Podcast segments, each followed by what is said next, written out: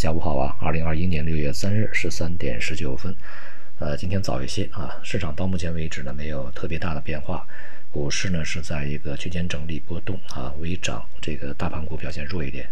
呃，债市呢是微跌啊，这个人民币呢连续第四个交易日调整，美元反弹，商品呢在这个反弹的高档震荡啊。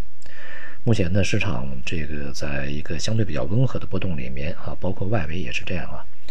那么仍然呢是在这个寻求着一些从大的逻辑、大的线索上的呃一些转折信号啊，并且呢，市场也是急于去进行一个确定。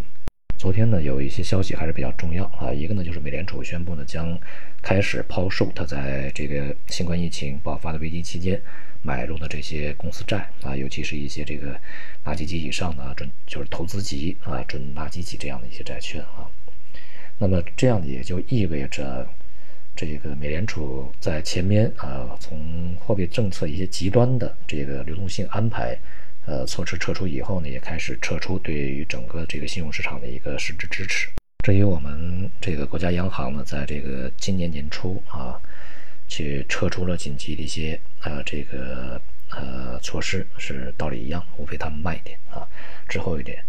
但是呢，它足以这个显示美联储已经开始这个撤出或者是回归正常化了，它在这个政策方面的那些极端的一些做法啊，开始回归正常。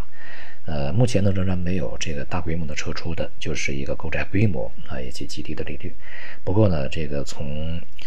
呃美联储内部啊。啊，越来越多的人呼吁这个要开始考考虑放慢购债步伐。前面有好几个啊，那么现在那个昨天呢，费城的联储啊总裁呢也开始这个公开表示啊，现在是时候来去考虑这个问题啊，以防止呢这个通胀失控啊。但是现在呢，这个还不至于失控，只要他们早做啊，就问题不大。而且呢，从这个经济数据上看啊，呃，这个。美国的复苏步伐也是比较快的，所以从这个层面上讲呢，我们在今年呃下半年呢，需要注意的是，美联储可能早于这个他自己以及市场的预期开始撤出它的购债啊，极度宽松的这个政策。另外呢，在今天的早上啊，也是公布了最新的中国的五月份啊服务业的 PMI，它这个速度是从去呃上个月的高点回落啊，上个月是五十六。那么五十六点三啊，这个五月份呢是五十五点一啊，呃，它和这个前边公布的制造业的 PMI 创新高啊，呃，形成了一个鲜明对比啊。因为制造业呢，它从这个外部的订单啊，新订单的增加，也就是外围的经济恢复、疫情受控啊，所获得的益处是比较大的。而服务业呢，我们的这个服务的外贸是比较小的啊，主要是针对国内的。所以说呢，它的这样的一个放缓，实际上也显示着国内的需求啊啊，现在仍然是处于一个相对啊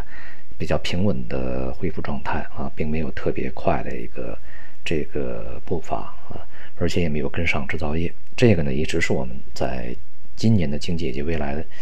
这个相对以年度计的经济里面啊比较重要的一个需要解决的问题啊。目前看呢这个问题还是比较大，所以呢总的来说就是经济是恢复的，是回稳的啊，但是它的内在的一些矛盾和问题呢仍然是存在的啊，它是需要长期来去解决的。那么同时呢，这个在今天的人民币啊连续第四个交易日调整，除了央行在前期这个通过呃增加外汇存款准备金率啊来去这个给市场传递信号以后，也去增加了对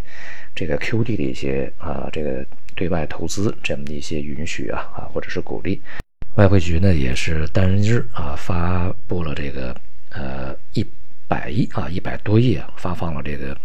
QD 的一个购汇额度啊，QD 额度，这个所以说呢，这也是鼓励资金走出去啊，缓解一下人民币升值的压力，呃，防止市场的一些爆炒啊。其实这些动作呢，都是一个顺势啊，市场呢，即便没有这样的一些动作，也应该到了它转折的时候啊。前段时间呢，也有这个呃群友和我们这个社群内啊问，就是汇率升值贬值和股市之间它的关系是不是一个正向啊？从大的环境，从全球范围内啊，不存在这么一个逻辑，大家只需要去进行一个简单的统计啊，就能够得出这样一个结论啊。那么同样，这个货币汇率跌也未必着，也未必意味着股市会涨啊。汇率涨也未必意味着股市会这个，呃，就不会跌啊。这个都是没有什么特别呃固定的，或者说是一成不变的逻辑在里面的啊。对于市场上的一些极端言论呢，无非是呃，当这个。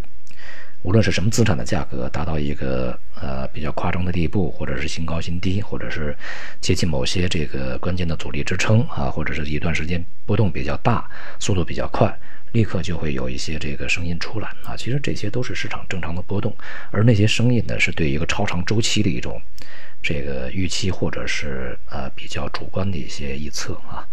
这个首先从周期层面不匹配，第二从逻辑层面没依据啊，这个我们没必要去，呃，跟着这些逻辑呢，这个，呃，一会儿紧张一会儿激动啊，呃，还是按照一个正常的一个市场思维来看就可以啊。好，今天就到这里，谢谢大家。